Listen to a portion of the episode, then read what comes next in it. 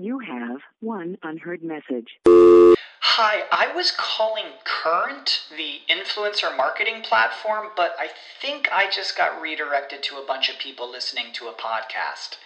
Well, anyways, I was calling Current because I was told they could help get my brand set up on TikTok Shop and even build out an affiliate program of content creators promoting my brand. And even have those content creators go on live streams and promote my product there. Wow, I could really use Current. I also heard that the brands they work with are making millions in sales. I guess I'll just go to their website at current.tech.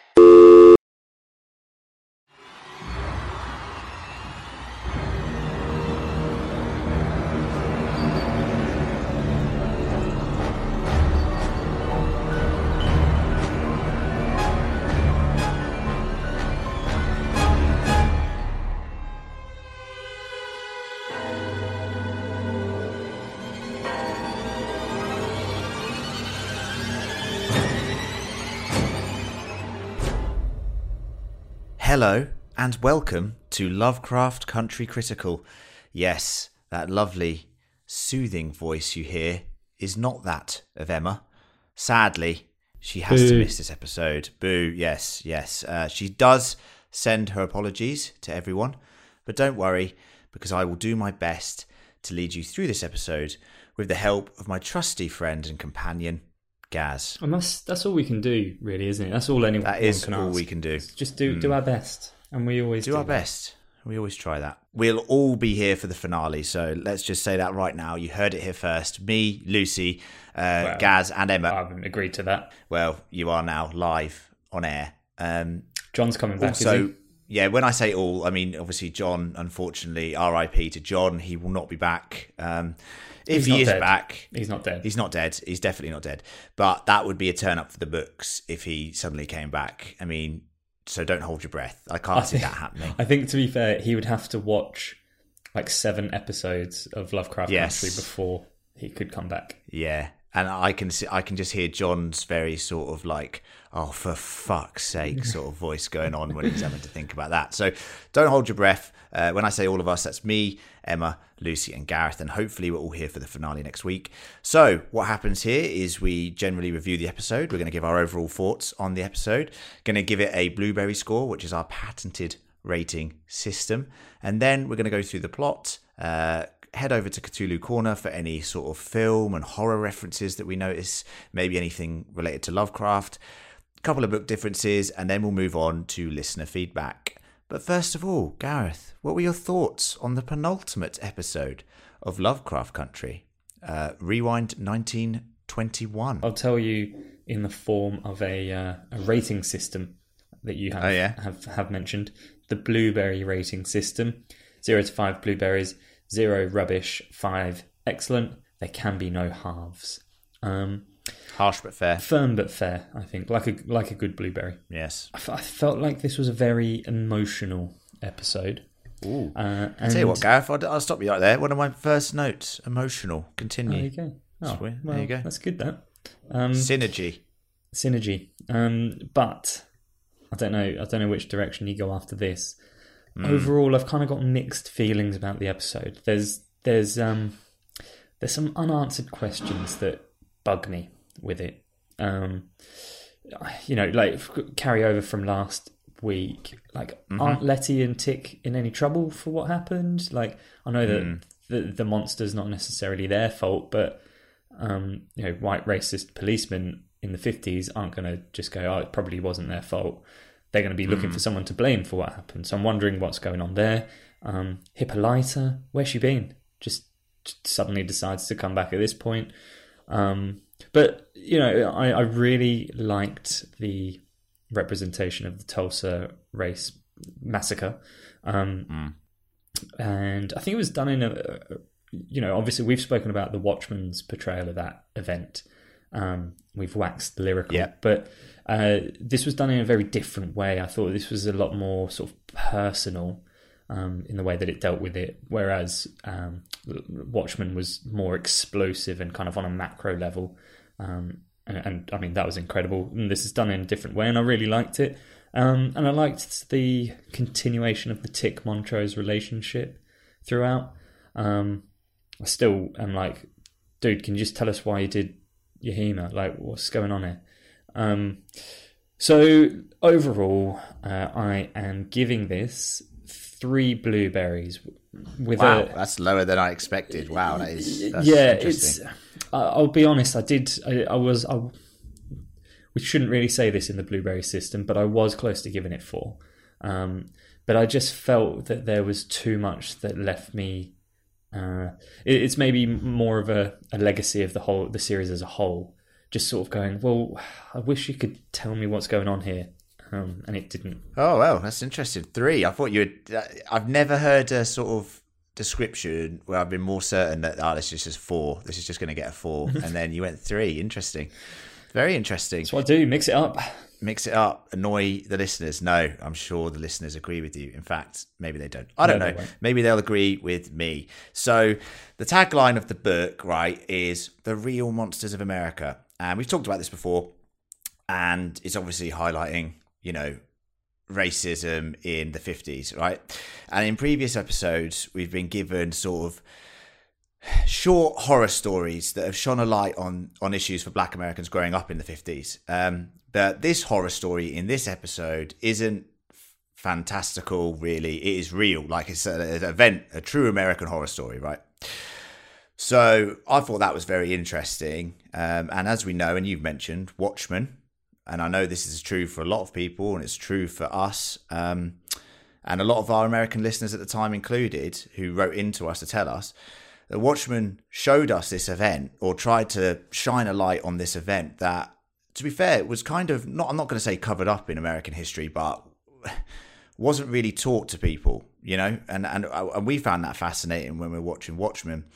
And I feel like this show, and- they've they've alluded to it all season. They're like, and I've said, and we've said, they need to show us uh, their take on the Tulsa massacre because they've mentioned it so many times. It's such an integral part of history for Montrose and George, and Atticus has grown up hearing stories about it. Like it, it would feel like a misstep creatively for them not to go to this event. Now, I didn't expect them to go, hey, we're literally going to travel back to this event um, through time travel, essentially. So that's fascinating to me. I think that's interesting because whereas Watchmen showed us it from a perspective of, hey, this event happened and, you know, it affected some of our characters, this one's taken our characters and thrust them into that event and with the whole thing happening around them. And I thought that was fascinating. So they've really taken the sort of baton from Watchmen, another great HBO show, and sort of run with it and tried to, like you said, it's a more personal story because we care more about the characters that are being shown here. Like Montrose in this episode. Oh my God.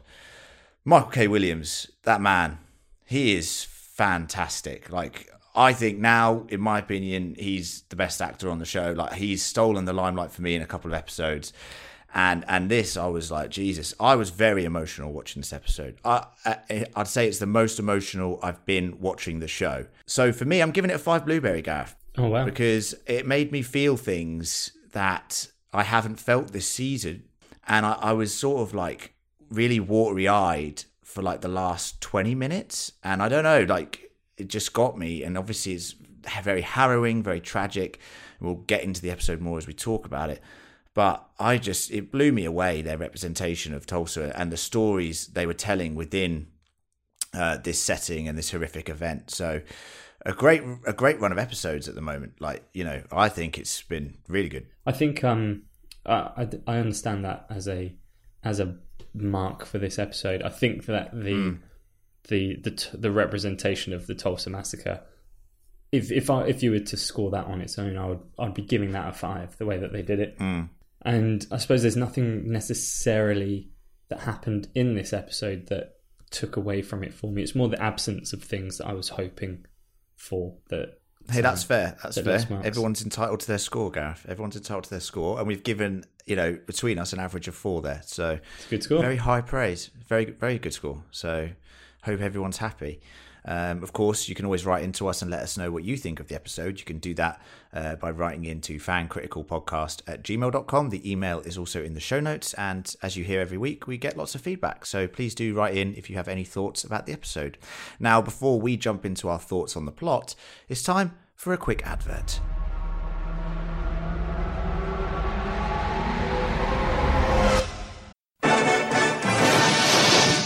Everybody, and welcome to your favorite show about classic cartoons from the 80s and 90s. It's Knowing is Half the Podcast. Join Ray Stacanis, Hi! Robert Clark Chan, Ugh.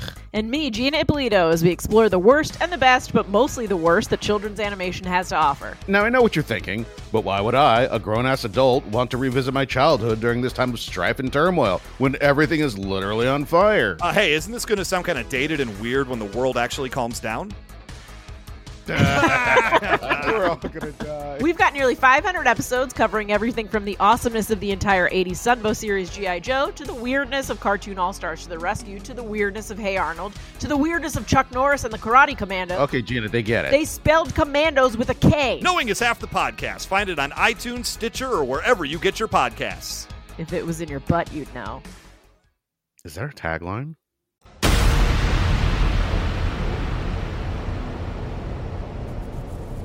Yes, advert time here at Lovecraft Country Critical. And if you guys aren't aware, next week is the season finale of Lovecraft Country. That's right, there's only one more episode after this. And you're thinking, how am I going to hear Len's lovely voice, Emma's lovely voice, Lucy's lovely voice, Gaz's lovely voice, and even John's moaning voice? You know, how are you going to hear those voices anymore? Very simple. All you have to do is search Fan Critical on any podcast app. And what you'll find is we've got over 220 podcasts on there talking about all kinds of other shows, other films, um, random little podcasts that we've done. Uh, and we've got loads coming up on that channel. That is where everything gets released. So if you want to hear us talk about, you know, future shows that we're going to cover, future seasons of shows, then please do search Fan Critical and subscribe on there. Uh, not only that, you know, subscribe on this channel as well, Lovecraft Country. We'll massively appreciate that. Uh, reviews, leave us a review on iTunes. That would be massively appreciated. Uh, appreciated. We've had hundreds and hundreds of reviews, and that is amazing. We value and appreciate all of the feedback for this show and the Fan Critical channel. So thank you very much for that. And if you want to go one step further and sponsor us, you can do so at www.patreon.com forward slash fan critical. On there, you have the option to uh, donate some money to us monthly, which helps us produce new content for you guys, helps towards hosting costs, equipment, etc. Uh, there's different tiers where you can donate a certain amount of money, and one of those tiers lets you commission a podcast. That is a, a huge thing that we've been doing a lot of recently. We've got some commissions coming out very soon from some of our Patreons. And to say, uh, of course, you do get a shout out. And we do have a new Patreon, Gareth. Oh, A new Patreon this week. There you go. Uh, Kim Ayana is a new Patreon, and we want to say thank you very much for your support, Kim. I know you're a fan of the Lovecraft Country critical podcasts, um, and your support means the world to us. Literally, now you can get access to all of our cast episodes, which are where we've recast famous films and shows with other actors, usually hilarious results. There are more of those coming in the coming weeks after we get through the oh, the slog that has been Lovecraft Country, because it has been a, a very demanding show to cover, uh, especially in terms of research. There will be more cast episodes on the way. Uh, so thank you very much, Kim. Thank you for your support and your donation. And I hope you enjoy the bonus content. And feel free to shoot us more messages now because you can do that on Patreon. Just send us messages, chat to us directly. And more money. So once again, and more monies. Uh, yeah, if you want to uh, be like Kim and become a Patreon and support the Fan Critical team, that's patreon.com forward slash fan critical. The link is also in the show notes. Right, enough of that advert malarkey. Time to jump into the plot of episode 9 of Lovecraft Country.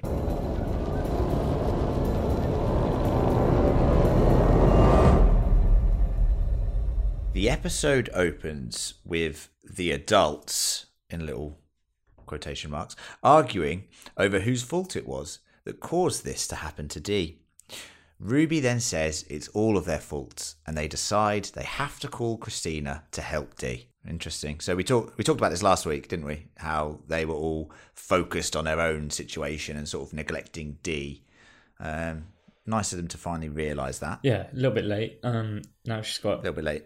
a little arm. Bopsy and Topsy, or whatever they're called, Well- infecting her. You know, remember what I said about the arm thing?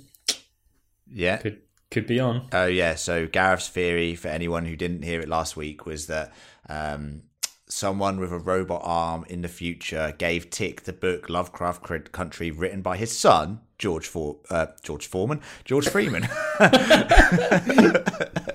And George here, take one of these grills. Jesus.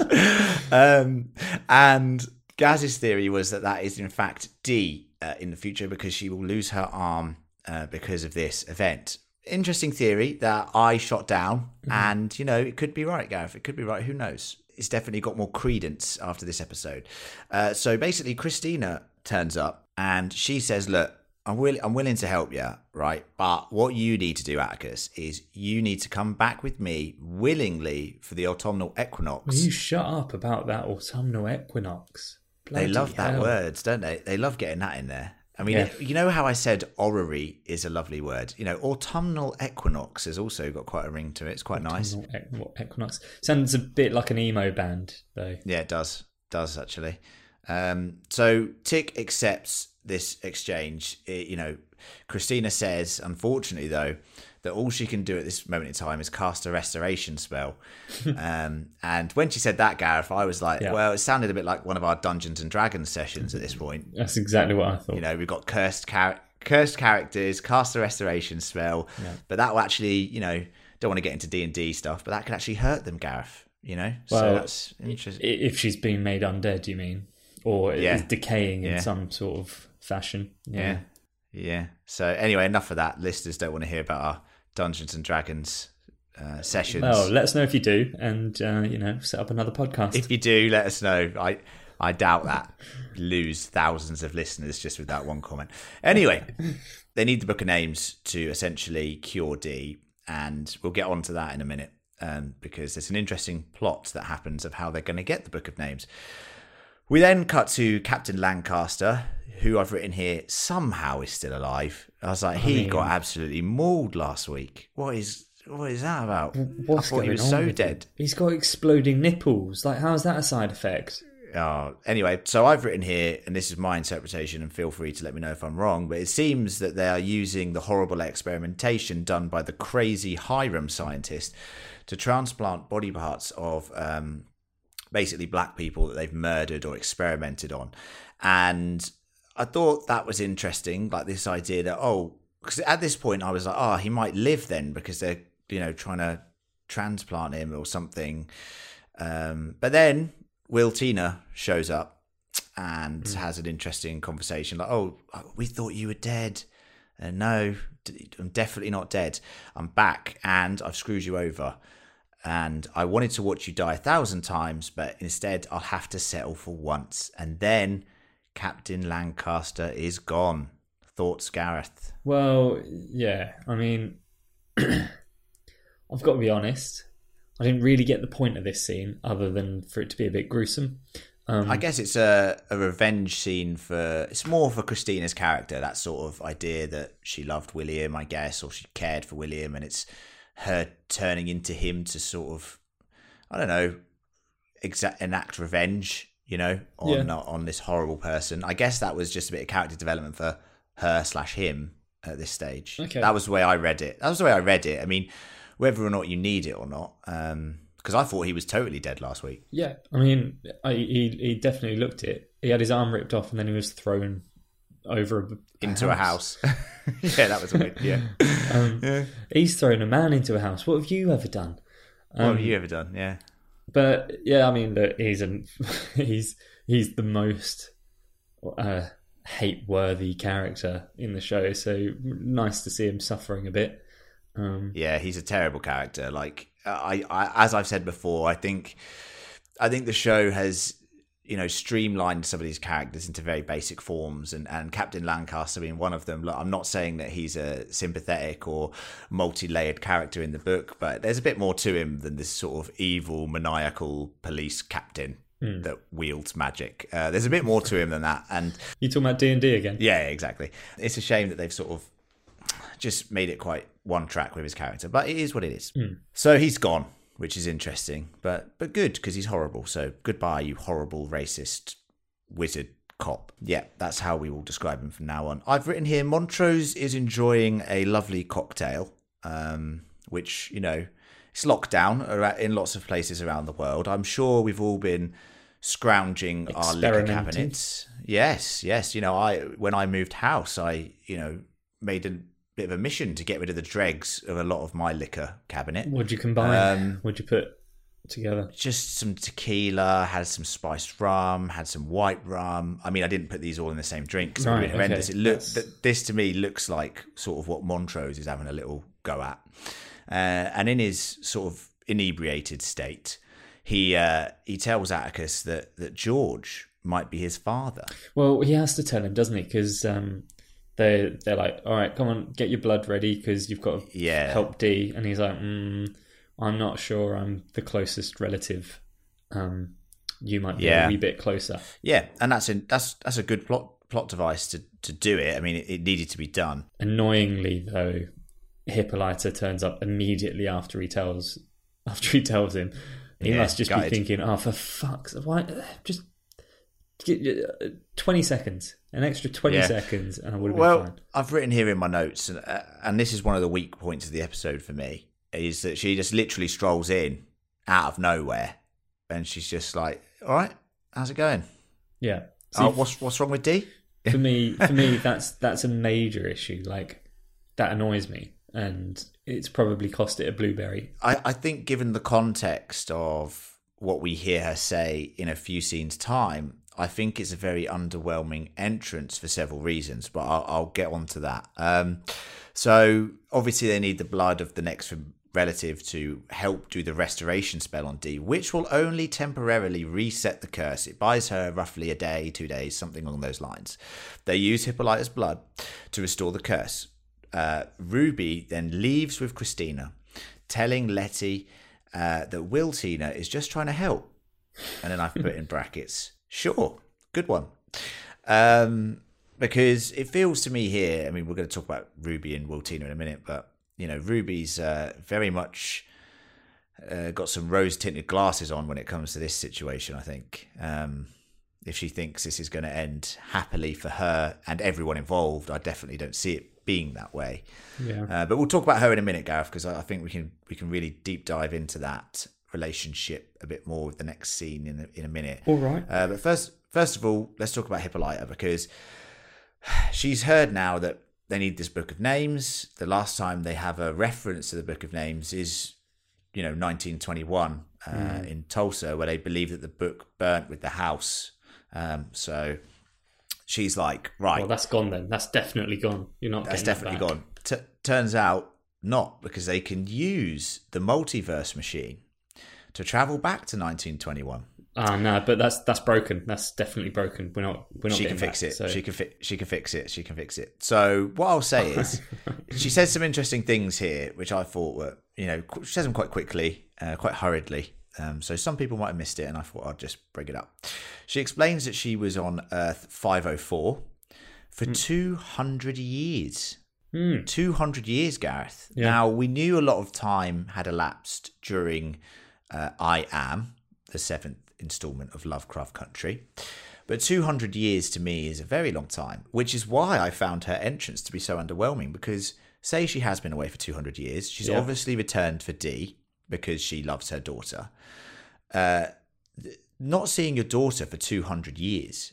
Now, I don't know, but, you know, the mother daughter, mother child relationship I felt would warrant a bit more of a, I don't know, dramatic, emotional reuniting of these characters. I understand that Dee at the moment is essentially, um, I don't know, possessed or something.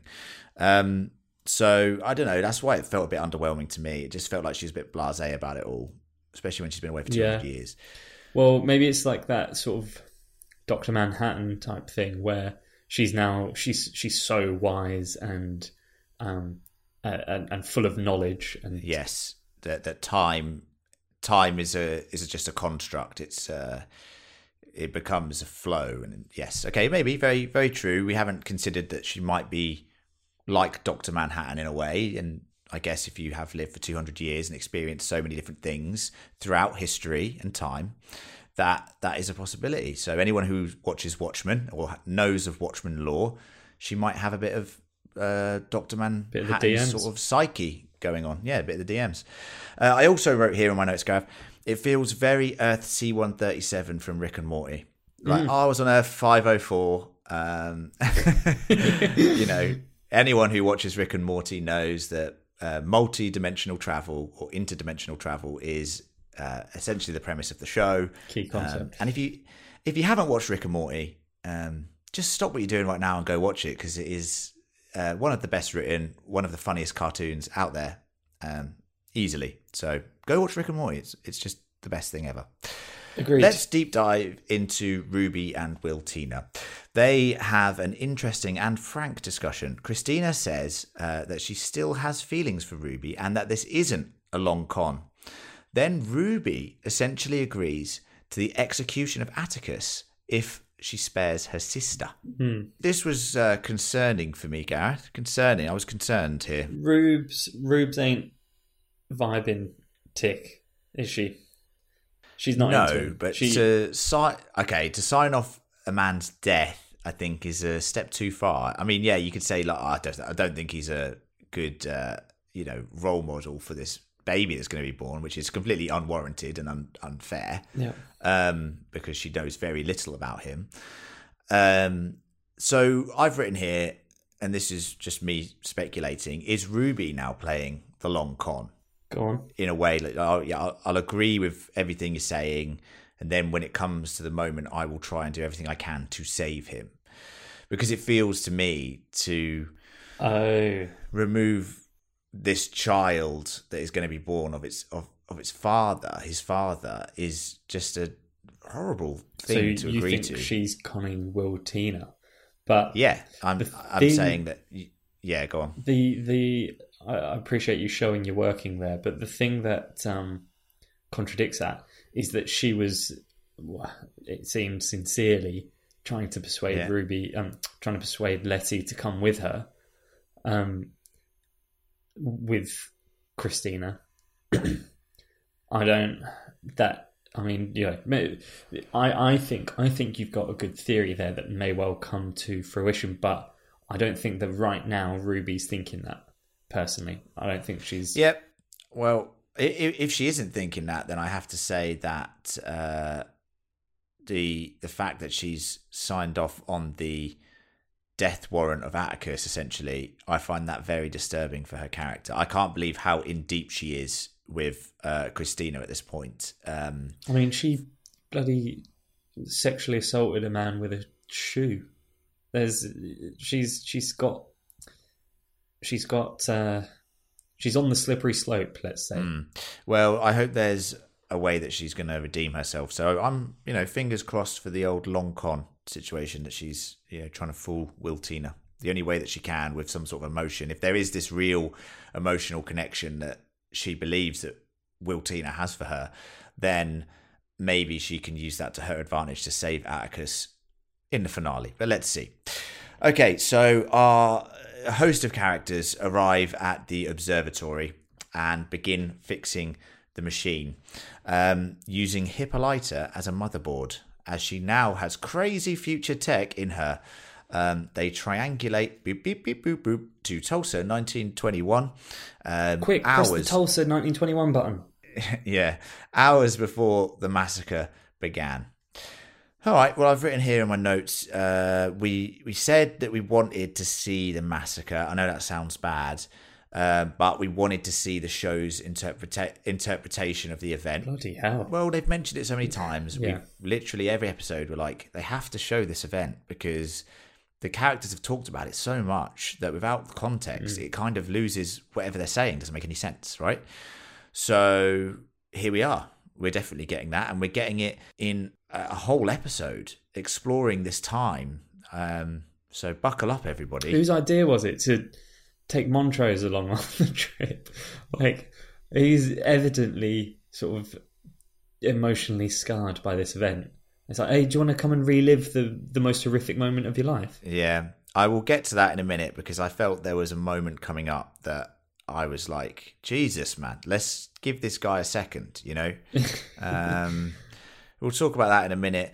I mean, I was also, just a, a quick side note, I, I'm not criticizing this at all because obviously I'm just thinking from the character's perspective. Did they have to go to this event? Could they have not gone earlier than this event?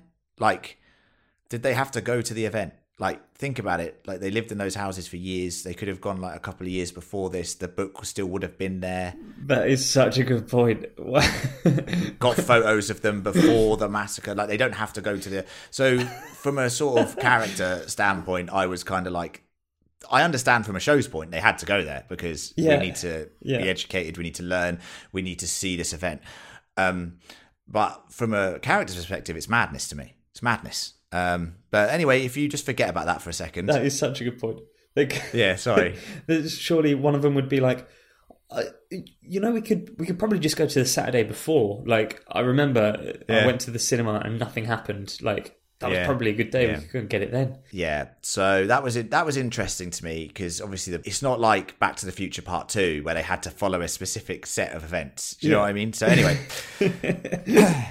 anyway, um, Eh, eh, listeners and everyone listening, just ignore that fact and just yeah, no, Hmm. Well- it's fine. i mean uh, just to sort of um, clarify uh, or expand upon one of the points that you made like yeah from a from a show perspective they do have to go there and uh, you're right to say about the edge like we need to be educated about this. I, I remember when we when we did cover watchmen the the number of listeners that that wrote into us and said this isn't taught or it wasn't taught when they were at school. In america this event isn't taught in america. Like that is insane. That's that's It was um, covered up for a while. this is Essentially, is, what is yeah, is what I sort of gathered from from what people were set telling Yeah, us. but, I mean, put it into the curriculum if it if it isn't if it isn't already, put it into the curriculum. Surely, Well, we've heard a couple of emails, this uh, f- feedback from listeners already this season of Lovecraft Country, which says that the curriculum in the states is very much controlled by a certain amount of states, and there's different learning in different states, and it's it's it's very difficult. And um, I mean, difficult for us to understand. I mean, how that is a is a way that it's done, but it is the way that it's done. Um, so, once again, if you have any more information on on their education or why this wasn't taught in schools, please do write in. You can email us at fancriticalpodcast at gmail.com and we'll read, read out your feedback and, and try and take it all in. So, uh, Tick, Letty, and Montrose dress appropriately for the time and head to Tick, Tick's mother's family house to find the Book of Names. On the way, Montrose starts to panic as he knows what is about to happen this is literally what, what happens the next bit. And I know it's because he's a bit drunk, because he's been drinking that cocktail I was talking about, because he knows he doesn't want to do this, because he doesn't want to go and relive arguably the most harrowing day of his life. Um, Tick says he's pathetic uh, and says that after this they're done. it's a bit much, isn't it? Oh, it's a bit much. Uh, look, I understand the whole revelation about George potentially being a father, which we still don't know 100%, by the way. Um, he's clearly got like post traumatic stress from this event. Um, and it's affected his whole life. It's affected his whole life. You say you say it's arguably the most harrowing day of his life. I mean, No, it is the most harrowing day. if he's got one that's worse than this, then he saw his like his sort of his first kind of boyfriend shot in the head in front of him.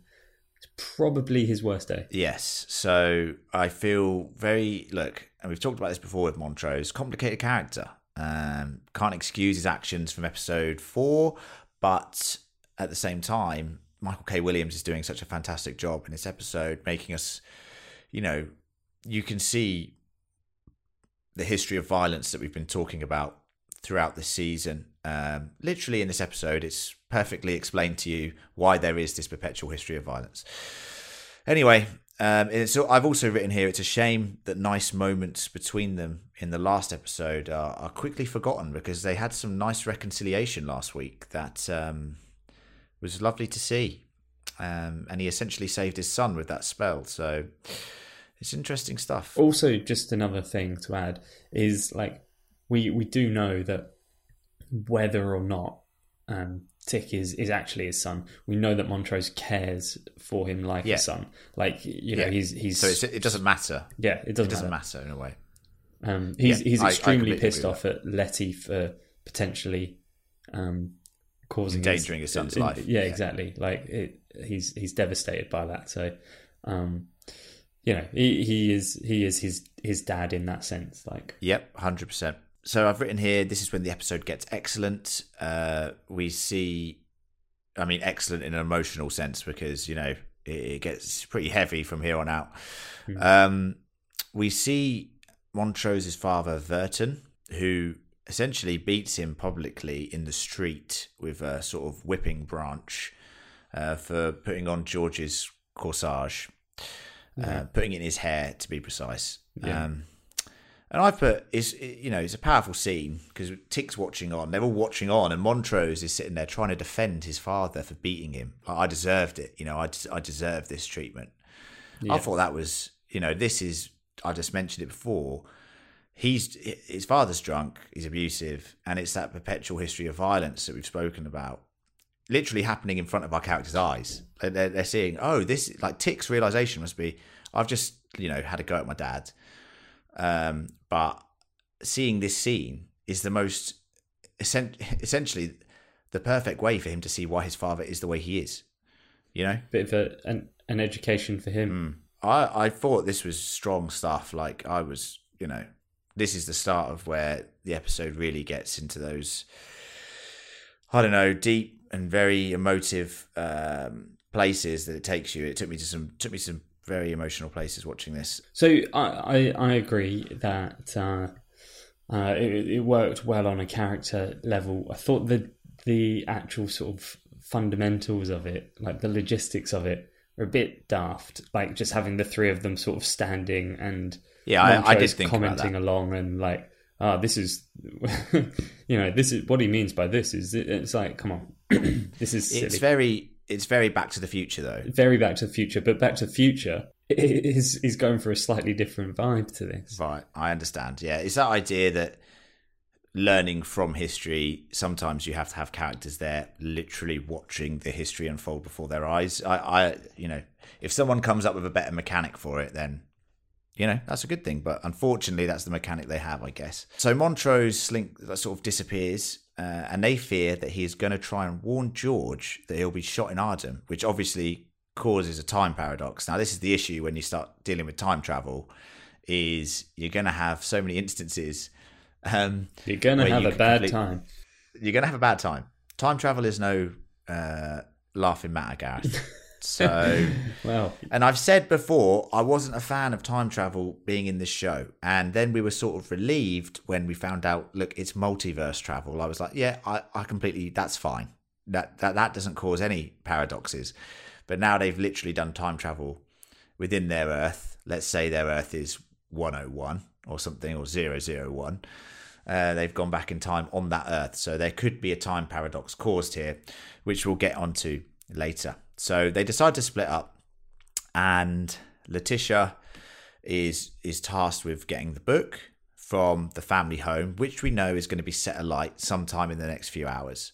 Where Atticus is off to get Montrose. the misconception um, of what what Montrose is about to do is is interesting, um, and I thought uh, I I thought that he kept because he kept we kept seeing that sort of flashback. I thought that he was Yeah. seeing. Um, I, I totally misunderstood this, and I thought George must have got shot um, at this point, and I thought that's what they were talking about. Don't tell him that he gets shot, um, you'll Yeah. you'll mess things up. But obviously, they were talking about at, at Ardham. Um, that's what they thought they were going to do. But uh, instead, um, what happens is like it's such a heartbreaking scene um, between young Montrose and and and, and his mate um, Thomas. Thomas. Yeah. Yeah, it's uh, we're heading into that stuff right now, and uh, Montrose, it turns out, wasn't trying to warn George, like you've just said. Is in fact trying to save what we believe to be his first partner, a boy named Thomas, uh, who gets shot after Montrose lies and says uh, essentially that he's not gay and he can't hang out with him anymore because you know his dad's like trying to beat it out of him essentially. Um, and we see that this has clearly haunted Montrose for years. Um, and and the interesting thing is Montrose is trying to save Thomas, and we're going to this time paradox now. And Tick is literally there saying, "Look, you can't do this because if you go and stop Thomas from getting shot, I won't exist, and then my son won't exist." You know, and I thought the acting here between Michael K. Williams um, and Atticus, I have to say that uh, between Montrose and Atticus, that I thought the the energy and the emotion was so raw and it was so they've just had that scene where literally Tix disowned him. And then this is the complete redemption of their relationship with with what Montrose says. He's like essentially he says you know I've made every sacrifice in my life I've made is to be your father. Um so if I do this I know that no matter what happens I will still be your father and I thought that was a very interesting uh, conversation. What did you think about the scene here, Gareth, between the two characters? Yeah, I think that last that last bit that you mention is the uh, that's the the powerful line. It's a powerful moment. Um, again, though, a little bit of confusion for me because I thought that was I thought that was incredibly powerful and persuasive from Montrose, and I thought that he had convinced yeah, Tick. yeah. I thought the same. it. I thought the same. Yeah, Right, and and uh, then instead nothing happens, and uh, and they don't do anything um, until obviously a little bit later. But so I'm I'm just wondering what sort of happened in the interim there, whether uh, I think whether, what you know- Tick says. I, I, yeah, I think Tick's last line is, "Well, you better be bloody sure," because, and I think then Montrose is like, "Look, I can't jeopardize my son. I can't do it." But it's interesting. I ha- yeah, I think I think that is probably the right conclusion. As we all know, you go back in time, you change anything, step on a butterfly, and Butterfly you'll change effect. the future. So don't don't be stopping people who died because you know what might have happened is if Thomas had been saved, then maybe Montrose would have been more grateful that he was still in his life and not sort of hidden his homosexuality. And there you go. It's just from that immediately, no no tick. exactly. And you, yeah, it's it's you can't. I'm glad they didn't go with the direction of changing history because that would have been that would have been very frustrating and and, and very convoluted. Um, so we have an extremely emotional set of scenes um, as we see Thomas get shot in front of Montrose as a child and uh, an adult Montrose watching on. At the same time, Letty is also given the book by Dora's uh, Nana, uh, and uh, quite bravely um, accepts that she and all her family must die that night to allow the future to happen the way it is supposed to be. Um, and then I thought, like, I don't know about you, but the the sort of I don't know the the the stuff that was being said in the background here, the soundtrack, as it were, uh, and the um, visceral and horrifying imagery of um, her literally burning whilst uh, Letty holds her hand. Of course, she's invulnerable to the flames. I thought this was this was ho- hard to watch. I felt, and it was um, very it, this intercut with um, the you know George and, and Dora turning up to save um, Montrose from this group was uh, powerful stuff, and uh, as you said, a more personal tale of the Tulsa massacre that, that Watchmen didn't get the chance to give us. Really, it gave us more of a sort of overview.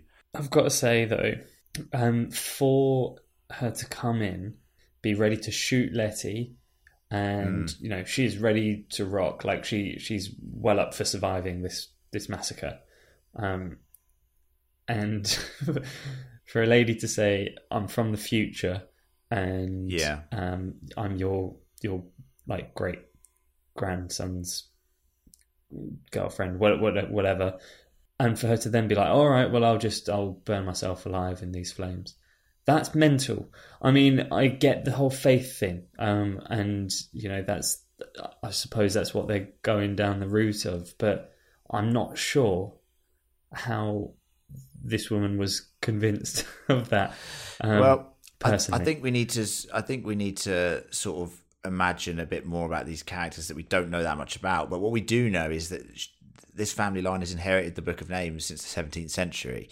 Now we also know that some of them actually practice some sort of magic. Um, we know that this family line knows, or at least this character does, knows that uh, magic is possible, natural philosophy in the book or whatever, whatever you want to call it. Um, obviously, yes, time travel was a bit of a leap. Like I, I understand that that is a is a thing, but she does give some evidence, like oh, the birthmark, and you know this happens and this happens, and you know, like you said, it's a question of faith, and this family's faith is unshakable. So they do the honourable thing and, and don't change history so that so that she can survive.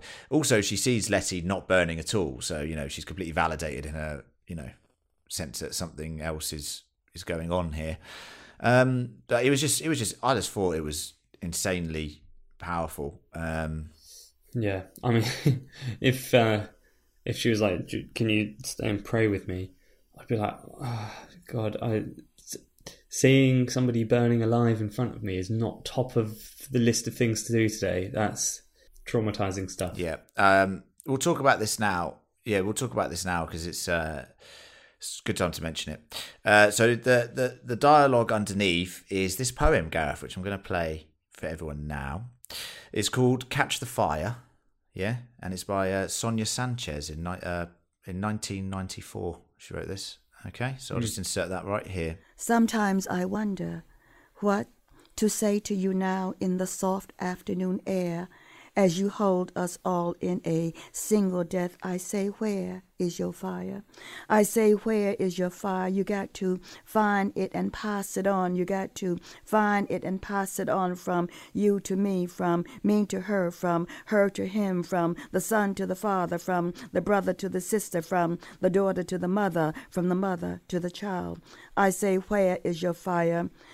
Can't you smell it coming out of our past? The fire of living, not dying. The fire of loving, not killing. The fire of blackness, not gangster shadows. Where is our beautiful fire that gave light to the world? The fire of pyramids, the fire that burned through the hulls of slave ships and made us breathe, the fire that made guts into chitlins, the fire that took rhythm and made jazz, the fire of sit ins and marches that made us jump boundaries and barriers, the fire that took street talk and sounds and made righteous Imhotep raps. I say, Where is your fire? the torch of life, full of Nzinga and Nat Turner and Garvey and Harriet Tubman and Ella Baker and Dorothy Height and Rosa Parks and Harry Belafonte and Chavez and Du Bois and Fannie Lou Hamer and Martin and Malcolm and Mandela. Sister, sister, brother, brother, come. Come, catch your fire, don't kill. Hold your fire, don't kill. Learn your fire, don't kill. Be the fire, don't kill. Catch the fire and burn with eyes that see our souls walking, singing, building, laughing, learning, loving, teaching, being. Hey, hey, hey, hey, young brother, brother. Hey, hey, young sister, sister. Here is my hand. Catch, catch, catch, catch, catch the fire and live, live, live, live, live, live, live, live, live, live, live, live, live. So this poem's used throughout the sort of end scene, and it's first of all in the spoken word form, and then there's this um, sort of new arrangement of the poem, which is like this grander uh, musical sort of mm, singing arrangement of the poem, and it's it's it's it's very powerful stuff, and we've talked about how they've used sort of spoken word situations uh, throughout the season. And for the most part, we, we've been pretty positive about the way they've been used. Um, it's very mixed reception actually out there in terms of when these scenes are, are used th- this way. Um, I've read so many different reviews where they're like they don't like the use of music and spoken word, and then I've read so many that say it's it's really enhanced their viewing of the scene. For me, this one is absolutely 100% on the money in terms of getting the most out of the scene. The poem's called "Catch the Fire," uh, and as you just heard, it's it's a poem that's extremely important to activists today. Uh, Sonia Sanchez was involved in like the civil rights movement in the in the 60s, um, but like this this poem is there to inspire activism, saying catch the fire, notice the injustices around you, see the injustice around you. Um, which is essentially what Letty is seeing right in front of her face right now, and the audience is seeing as they're seeing the Tulsa massacre around them. So, for me, like just listening to the words of this poem, um, the way it's delivered through spoken word and song throughout the whole sort of last ten minutes of this episode, blew me away. I mean, what did you what did you think about it? Yeah, I thought it worked. I think, um, like overall, the the reception of these uh, kind of spoken spoken word um, poems or or just speeches sometimes, I think I think some of them have worked really really well, and others have been less successful. I would say, you know, Whitey's on the Moon was maybe a bit of a miss for me personally. We've got we've got some feedback on that later. We've got some feedback on that later, Oh, yeah. so we can talk about that again. Yeah, Yeah. that'd be good. We can talk Um, about that later. but uh, but yeah, this this one was was was really cool. Um, and yeah, ca- catching the fire.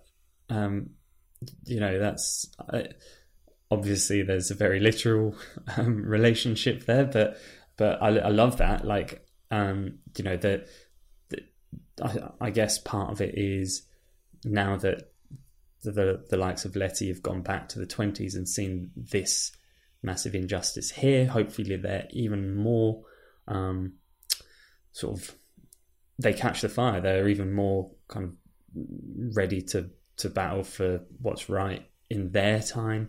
Um, you know, obviously they have been experiencing some incredible injustices themselves, but um, per- perhaps the being there and seeing the, the the massacre will inspire them further and ensure that they continue to carry the fire, so to speak. Yeah, exactly, exactly. And I'll, I'll get back to Montrose in a minute, but before we do, I want to talk about the fact that um, there's this time paradox, right, where Tick is actually the one that saves his father George and uh, his fathers. I've written fathers here, George and Montrose, Two dads. uh, and yeah, and his mother Dora by fighting off the mob with a baseball bat and then saying "I got you, kid," which is essentially the first scene of the show. Is we saw Jackie Robinson killing Cthulhu and saying "I got you, kid," uh, and that is essentially the moment that also, you know, once again, sort of Back to the Future sort of vibe where someone steps in and uh, actually affected the past from the future. You know, um, I loved it. Yeah. I love that. this is the this is the confusing part is that um evidently in the in the already existing timeline Yeah, Atticus was the one who did that right so him stepping up there isn't changing anything about the past because him doing No, that is what exactly. happened in the past however Exactly. however there was no reason for him to be there unless it was to get the book and if they had already done that exactly. then the book would have been missing from this point forwards, and the book was missing from this point forwards. That makes sense. it's it's a it's a time paradox that works. It's It one of those work. loops that it's it's a chicken it, you know chicken and egg. It's uh you know these things that you can't comprehend. You know what, spe- you know it's it's that sort of vibe to Well, because they, they lost track of the book after the Tulsa massacre because Letty was there picking it up. Taking it, yes, exactly. Um, Makes sense. So I, I, I actually like this uh, though. moment and the, the the visual nature of Tick saving. Um, you know his father's and, and Dora is very good, and it was it was great. It was great to see it. He is also amazing with a baseball bat. Yeah, he was like it was so good. The choreography here, he was absolutely going to town on these guys. I mean, that is one thing that this this show hasn't shied away from is Mm. the the violent violent retribution for uh, Violent The- retribution, yes. for racists. It, it's been very satisfying. Yeah, I've just been watching, um, and I won't spoil it, but I've been watching The Boys season two. And if anyone gets to the end of that season, if you haven't watched The Boys on Amazon, oh my word, what a show! But there is, a, let's just say, there's a cathartic, uh, violent retribution on a extremely racist character there, and it's um, it's glorious. Well, that is a spoiler So- because now when I watch it, I'm going to be like, right, who's the racist character who's getting their head kicked in later? well, I guess it is kind of spoiler. It's not really a spoiler. Anyway, just watch it. It's great. Great show. Um, so I've I've written here as they return to the portal, uh, we see the true horror and devastation of the Tulsa massacre. The streets ablaze. It looks like the apocalypse. Montrose delivers a powerful monologue, essentially to the audience. I think Gareth. I mean, I don't know what you think here, but um, it, he literally reels off like places that were destroyed, uh, people that were killed, sort of miniature vignettes of horror that happened within the massacre. Um, and as the bombs and flames literally surround Letty, she is getting physically bombed by planes. And we know from Watchmen and doing our research that planes did fly over and sort of bomb this place. Like, it's insane to me just to think that happened. Um, I've written here some truly incredible imagery uh, a- as Letty walks down the street with the book with her invulnerability and the flames, you know. Yes, but also hurry the fuck up. There's like I mean, if somebody, I think it's, yeah. Yeah, she's running. Yeah, yeah. shout out the window and say, right, honestly, Hippolyta is seriously struggling. Can you just move it along a little bit? her hair's turning blue for god's sake hurry up um no i uh i think the montrose stuff is extremely powerful like like it's it's just we had this in a previous episode right? We had the um ruby and christina conversation where ruby is essentially talking to the viewer going look i want you i'm so fucking tired. I'm fucking tired of all this. I want you to feel what i feel even though i know you can never feel what i feel right? Uh, and essentially, we're getting the same sort of thing here, which is a sort of meta message to the audience, which is like, you know, this look around you. This event happened. This was America. This is a, like I said to you before, a true American horror story, not a fictional short story that was made up in a novel and they've sort of riffed on it and tried to put the themes of racism within it. No, this happened. This is a true story. These people were real people and they were massacred here. And I thought that was extremely powerful with the backdrop of this sort of apocalyptic setting. And it's not an apocalyptic setting. That is Tulsa, man. That is like, it's mad. It's mad to me. I mean, obviously, they've taken a bit of creative license with the damage and Letty getting bombed and stuff like that. But Jesus, it was. um it was mad. It was mad, man. It was. It was. And and again, for a lot of people, particularly people who didn't watch Watchmen, this might be their first exposure to this uh, Yes, as a historical yeah. event.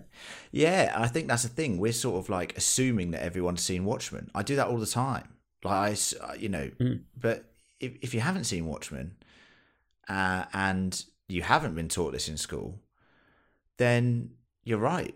Like people might be watching this thinking, "Oh, this is this is fabricated or something." You know what I mean? Yeah. Um, it's madness to me. Um, but you know, what a representation of of of the event, a very personal one, like you said. The episode ends there as they as they get the book of names back through the portal.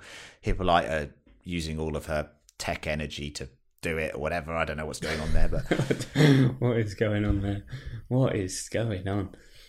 She's turning into a Orithyia Blue. yeah, essentially, yeah. Um, that's a good take on it. Very good take on it. Um, and that's the end of the episode, really. Um, any thoughts on the episode, Gareth? Any any more thoughts that you want to spew at me before we head into Cthulhu Corner?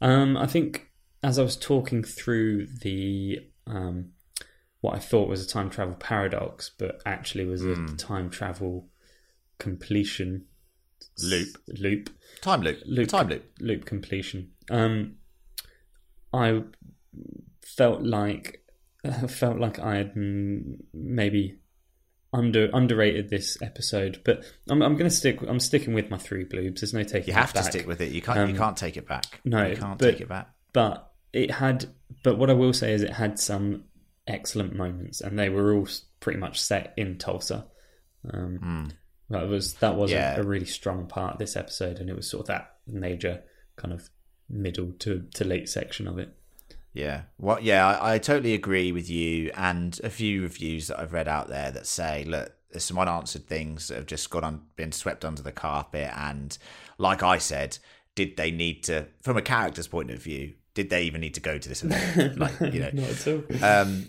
But if you excuse all of that and you just look at it as like, right, what has this episode shown me? What has it done? Um, and the way it made me feel and the way it made me look at this event in a different light to the way that Watchmen had already shown it and when we've read up about it. Um, I felt that it was an extremely strong episode, and as I said, it was the most emotional I've felt all season. To be honest with you, um, and and that's you know that, that's saying something because actually I think that this, this show's had some extremely emotional moments and some very good very good moments. But I don't know this something about this episode just you know obviously I know what it is, but it it was just very strong, very powerful, and it got to me. Um, so five from me. A great episode, and I'm I'm very excited for the finale. To be honest with you, I'm going to be honest with you right now, listeners and Gareth. I don't think the finale is going to be a five. I mean, I'm ta- I don't I don't want to say it's not going to be a five, but I just don't see how. already made your mind up. Ah, yeah, I just don't see how they're going to wrap this up in one episode, but we'll see. I have, you know, I'm, I- I'm I will say predicting a lot of exposition. Yeah. I mean, look, we were a bit worried, not worried about the show, but when we got to episode five, I think we were all a bit fatigued, some might say, with the main narrative of the story because actually I felt like some of the shorter stories were delivering a bit better. But after that GR episode and, and now they've gone into this real short story sort of format in a way. Um wow, the show's I think the show's on an extremely strong run heading into the finale. You know, I think if you look at our scores, barring your three this week, which makes no sense to me, but uh, barring that, they've been fours and fives. So it's um it's it's going to be a great finale, I think, uh, or at least a great it's a great start to it. At least you know we can't get any better than what we've got. I don't think so. Great stuff from the uh, from the show. And now let's uh, stop talking about this episode in that way. Let's talk about it another way. Let's head over to Cthulhu Corner with not Len this week because Len is, as you can hear, the host. It's uh, it's Cthulhu Corner with Gaz.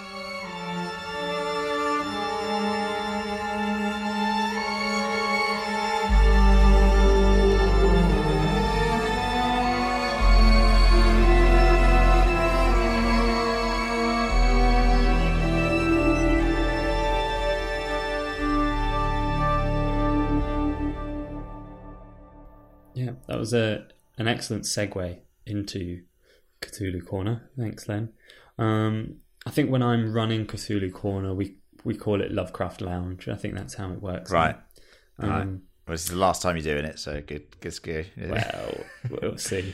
We'll see. season We'll two. Stage, is there a season two? Who knows? Um, yeah. Uh, no, it definitely will be the last time I'll do it after after you hear what I've got for you. Um, Jesus. Now, a couple of things. A, I was told very late that I was doing this. B, Hmm. have had a very busy day. Very busy day. Yeah. Um, and C, there's probably not a huge amount there. So, um, Yeah. I have got a couple of things for you. I've got, I've got one I'm from interested. one. One of them's from real life though, which uh, are, are real life time travel. Um, first one I'm going to tell you, you're going to hate, so I'm going to get it out of the way early. Um, Tick waiting for the stranger to come and save George Montrose and Dora, um, and then suddenly realizing that there is no stranger coming. He is the stranger. Yeah. yeah. Extremely reminiscent of Harry Potter and the Prisoner of Azkaban, where Oh, Harry is uh, he's he's travelled back in time and he's watching across the other side of the lake at other Harry who's being attacked by Dementors. He believed Oh, he believed that it was his dad had come back to save him when in fact uh, he's standing there and he goes, "Hold on, my dad's not coming." Oh shit, it's me. I'm the one who has to save save them. And he goes and saves himself and um, Sirius Black from the Dementors. So very similar vibes there, and I'm sure that uh, Lovecraft Country is inspired partly by Harry Potter. So Definitely not. This, that's a good reference, mate. I suppose there are wizards. Excellent Wizards in a way. In a way, Gareth, wizards. Um, and there's wizards and, and magic in Magic. show. So I will I will say, as I said before, the show has definitely made it magic, whereas in the book it's a bit more murky about what it is, and they don't like calling it magic. But hey, let's just make it all camp like Harry Potter and say magic. Fine. yeah, okay. I'm just saying, you watch watch that scene or read that scene. I don't want to watch it. and you'll see exactly what I mean. It's the exact I've same seen thing. it, but I don't. Yeah. So, um, enough Harry Potter for one day. The other one, Yes. next one I'm going to tell you Move on. is is Move from along. real life. Um, so, arguably the the coolest scene um, in this episode was Tick uh, after he realizes that he is Harry Potter and has to go and save himself. Right. Um, yeah. it's uh, when he picks up the baseball bat and goes and beats up all the racists. Excellent stuff, right? Um, imagine if there was a real life situation where somebody took on a whole group of racists with a baseball bat. Well, guess what, Len? There is a real life situation. Um, not a not a, a black man, but a, a Jewish strongman called Joseph Greenstein, also known as the mighty the mighty atom, because he was That's cool. Because he was a cool little. He was quite little, um, but he was like super strong. Um, it's a bit like me, um, and Jesus. he he uh, ended up sort of getting in an, an argument with a group of Nazis, um, Mm-hmm. or like you know uh, Nazi pretenders, um, and picked up a baseball bat and sent eighteen of them to the hospital uh, with varying degrees of of injury, while he ended up with one black eye, uh, and that was it. So um, There you go. pretty cool real life story that has some similarities with that scene. I like that. I like that a Um, lot. And That's the better than the Harry Potter one. the Harry Potter one, honestly, mate, you're you're going to look silly here because lots of people like Harry Potter, and lots of people say yes, it was similar. Um, the other thing that I just wanted to touch upon, this is very implicit, um, is just Lovecraft and time travel. Um, Yeah. he does. He he did dabble in time travel. Um, couple of stories in particular. One called the Silver Key, um, and one called uh, Shadow Out of Time. Now we we've spoken about the the difficulties with time travel and how how it can lead to paradoxes and convoluted storytelling. Well, Lovecraft didn't have that problem because all time travel in Lovecraftian fiction is time travel of the conscious being rather than Yeah. rather than the physical being. So, um, yeah, that was a, a way that he was able to avoid that problem. But if you do want to read some Lovecraftian time travel, Silver Key and Shadow Out of Time, um, and that's that's that's all I got for you in the uh, in the lounge today. I'll send it back Thanks. over to Yeah. you. Not not bad with the old uh, Atom. Yeah, the mighty he Atom. sounds cool. Mighty Atom. Yeah, he sounds cool. Uh, I will say now, for anyone that's interested, because you know, for a long time, time travel was believed to be impossible or against the laws of thermodynamics, as it were. But uh, there's been some recent articles published, I think, by someone here in Australia, Gareth, which has proven that it is possible within a certain. Uh, I can't honestly. I'm not going to explain it to you right now. Maybe search it. Like recent study finds time travel technically possible. Well, Um, it's interesting. And I, I read it and I didn't really understand any of it, but it sounded very fascinating to me. It's interesting that you say it was an Australian researcher because I think if you uh, if you go to Tasmania, you are traveling back to the 1980s. So maybe that's what he meant. Yeah, maybe that's the reason. Maybe that's the reason. No, yeah, so check that out. Um, interesting stuff. And now it's time to move on to feedback, listener feedback. You can write to us uh, at fancriticalpodcast at gmail.com. That's fancriticalpodcast at gmail.com. The email is always in the show notes. Let us know your thoughts on this episode. Let us know what you think is going to happen in the finale. Let us know uh, your thoughts on how the Tulsa Massacre was represented and if you've seen Watchmen and if you think the show did a good job. Any of that stuff, we'd love to hear from you. Uh, we have people writing into us every. Let us know. That's good, Gareth. Uh, first email is from Julia Christine, and she says, "Hey everyone. First off, glad to have Lucy and Emma back. Have missed the banter you all have together. well, Oh, she'll be hating this episode. yeah, no, I thought that was funny because you know just lockdown and things have meant that it's just me and you this week, Gareth. Um, but as I said, we're all going to be back for the finale next week, so no one panic, Wow. and you won't have to listen to me as much. Um, now for the feedback. Despite wanting to like Will Tina's character, I'm struggling, and I think now maybe that's the point. I know in the book, from what you've said on the pod, that Caleb is pretty likable as a character, or overall just better than Christina. I really don't think Christina had a chance. In terms of the story, the other characters don't meet her until she's well on her quest to power slash immortality, and I think it's completely corrupted her. Her obsession with making herself equal to, or more than the son her father wanted, has consumed her character completely. When Ruby calls out to her for not feeling anything, I think she's absolutely right, which is just further proven by the scene where she pays those men to reenact Emmett Till's murder on her. I think she felt nothing while experiencing that, and why should she? She's freaking invincible. I felt the scene was unnecessary because, as Ruby already said earlier, she can never understand what it feels like to be a black person, only trying to empathize. Maybe Christina would like to empathize, but it's hard to build a conscience from the ground up. As far as Christina's feelings towards Ruby, that's hazier. It seems that part of her wants to care, and maybe that's easier to do in the body of William. Christina, on the whole, feels like an empty character, and if her love for Ruby is in any way real, I think a fitting end for her character would be either sacrificing her quest uh, of her quest for immortality for a life with Ruby. Um, that's it. Thank you very much for writing in, writing in, Julia. That's an interesting take on on the Will Tina character, one that I'm sort of on board with, to be honest with you.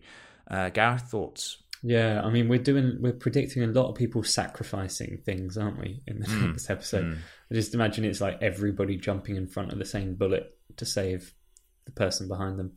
Um, but yeah, no, some good thoughts there. I think Will, Tina, like, and Christina as a whole, yes, Caleb is a more likable, charismatic sort of character in the book. Um, he's still a dickhead. Like, don't get me wrong. He's a, and this is why I think it, that that they've they're sort of keeping the element of his selfishness and they're using that in the Christina character. He's a selfish character. He says he will always get what he wants. And for me, Christina is the same sort of thing here. Like they've they've kept that element of the character, I believe. I think it's all a long con. She's trying to achieve this goal. She's hell bent on achieving this goal, and she will do whatever it takes to achieve this goal. She even says in this episode, like, it's been preordained that I am going to be immortal. Atticus was doomed from the moment he stepped onto Ardham. I have planned all of this. You know, it's a long game for her. She's, you know, that's why I don't trust her feelings towards Ruby. That's why I think she's a very selfish character. And in the end, she'll always act out of her own interests. So I think that email's pretty spot on, to be honest with you. Um, next up, we have an email from Kat Salomons. Uh, hello. I watched the latest episode of Lovecraft Country, Jig-a-Bobo, last night. Late last night, I'll add. Uh, thought it was awesome, and then and then went to sleep. I'm working as a cleaner at the moment, which means waking up at 4:40 a.m. every day to go to work, uh, where I work alone. It's still dark outside, and some rooms are dark until they sense movement. Usually, that's not a problem.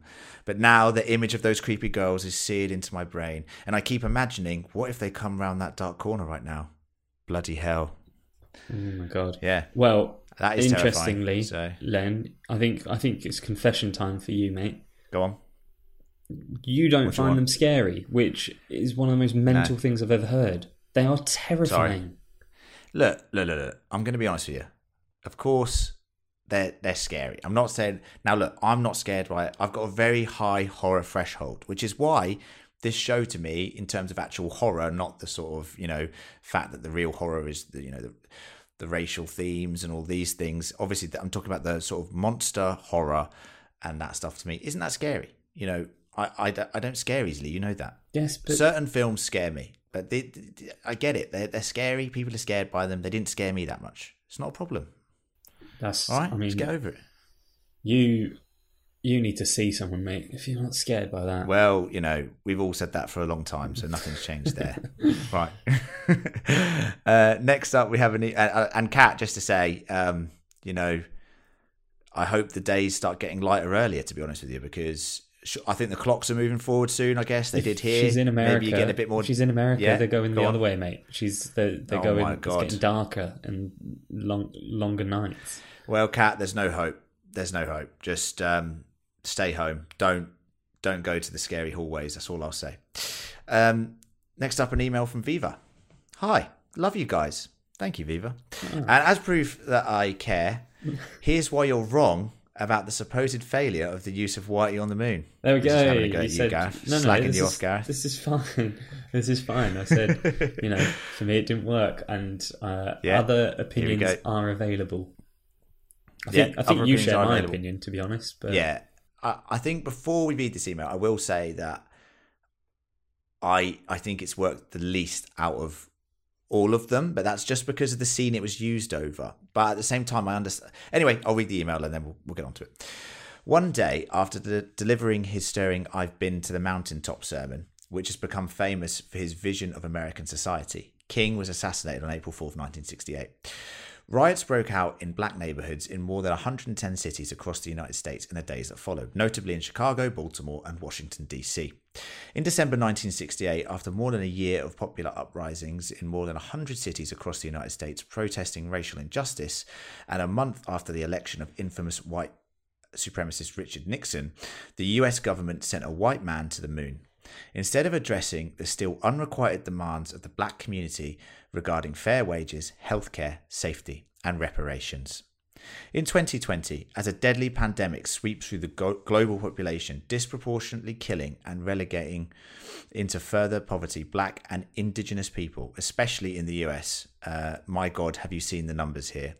Jeff Bezos has grown his personal net worth by approximately 2 billion, oh no, sorry, 2,219 US dollars every day since the start of the pandemic. I think, I mean, it doesn't sound like that much, but I think. no, no, no. But, but say- if you were going to say two billion dollars every day, I was like, you're right. You might. I think that it, no, I, th- I, I know. I mean, I'm just, I, I'm just contextualizing here outside of the email. I know for a fact I read an article that Jeff Bezos has made two thousand nine hundred and nine, no, two hundred ninety nine billion dollars since the pandemic started. right. He's made three hundred billion dollars. That's what I heard. So I think that's what um, Viva's saying here. Because he's profiting off the pandemic. This is back to the email. What does old Jeffy giggle about when interviewed about his lofty dreams? The fucker wants to colonize space and make celestial resorts for mind numbingly rich white people. it's, it's true, he does want to do that. Uh, in 1955, at the beginning of the American Civil Rights Movement, a time when police officers are on call and available to kill Negroes on sight for daring to patronize a cafe, a group of wealthy white men want to sacrifice a black man's body so they can enter Eden and close the portal behind them so no undesirable woman, Negro, or poor person may follow. I personally had never made the connection between the moon landing and the civil rights uprising of 1960s until I heard that audio over this pretentious white wizard ceremony. In US schools, the two subjects are not taught together because obviously they have nothing to do with each other in any way. Just unbelievably separate histor- historical things that couldn't be less related. XOXO Viva. Now, Gareth, what your take on that? Because I, I know we have talked about um, before, and we did say about how, like, is this I like Viva's mentioned here? I think we did mention it briefly in that episode a while ago. I think it was episode two. I think we mentioned how there's this disparity between poverty in a lot of you know parts of America, and yet how the funding was all put towards the space race and getting to the moon before the USSR, and it was talking about that disparity. After hearing Viva's take on it, are you more swayed to the use of the of the track there?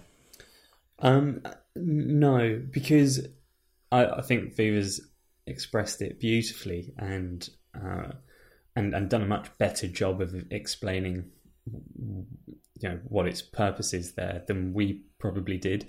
But I, I, th- I, think, um, I think we had heard that before. I know, I know I'd I'd heard it before, um, and I think we sort of made that connection at the time. We under, we understood the purpose of it. I'm talking I'm talking from a purely audible, uh, like technical perspective. That one didn't work particularly well for me. Um, just based on what was happening, I, I totally get why those those words in that moment are uh, are really clever and and and why that works at that at that kind of literal level. Um, but from a technical perspective, that's that's all I'm saying. That's the reason that one didn't particularly work for me. Yeah, I think, and I think for me, and I completely respect what you said there, Viva, and agree with you wholeheartedly. I, I, I get that that's what they were going for now, and like it makes sense. I think it happened so early on in the season that it stands out more because now it's become this thing that they do every week and we've kind of got used to it more if you get what i mean. So i think that might have hindered it slightly. Maybe now if we watch that scene out of sequence obviously it might work a lot better. And then i will say just from a book perspective um, i was really looking forward to seeing that ceremony because it's a bit like weird and um, to not see it the way i imagined it you know what i mean with with the sort of music that I had in my head. I don't know, it just jarred with me at the time. But obviously, your arguments put it into a lot more context for me, um, and I appreciate you sending that in and and and agree with you on on a lot of those points. So thank you for that, Viva. Yeah, agreed. Um, agreed. And that's and that's it. Uh, for feedback this week, you can email us at fancriticalpodcast at gmail.com. Let us know your thoughts ahead of the finale. Uh, as soon as the finale's aired, write in. Um, you know, try and get your thoughts in quickly because we record quite soon after, maybe like, I don't know, six, seven hours after sometimes the episode airs. Um, so please do get your thoughts in quick if you want to have thoughts for the finale. Uh, Emma will be back next week. Yeah. And yay. And so will Lucy. And I just want to thank Gaz, Gaz for being with me today. You're welcome, mate. Well hosted. Good fun, good discussion, great episode, and so far a great, great season of television. Let's hope they can finish it in a very satisfying uh, fashion. And on that note, I'll say goodbye. Bye. Goodbye.